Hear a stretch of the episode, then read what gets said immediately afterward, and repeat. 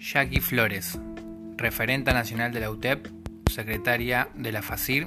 y coordinadora nacional del programa de promotoras ambientales.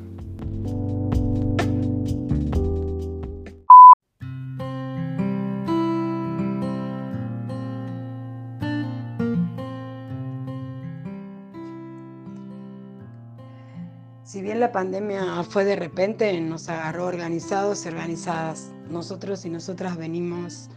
hace años profundizando nuestra identidad trabajadora y al mismo tiempo resistiendo cuatro años atroces de macrismo a nivel nacional con políticas que apuntaron directamente al corazón del pueblo trabajador. Y su réplica también atroz acá en la ciudad de Buenos Aires, la mayor dificultad que estamos afrontando es poder contener en primer lugar a nuestro sector, que es el de los trabajadores y trabajadoras de la economía popular, y a la vez la demanda urgente que esta situación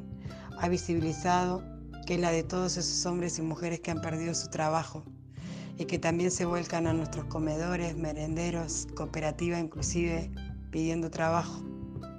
Esta situación puso de evidencia el nivel de fragilidad de muchísimas personas la vulnerabilidad en la que viven miles de personas en nuestro país. Y en esta que es la ciudad más rica, tan injusto, así como también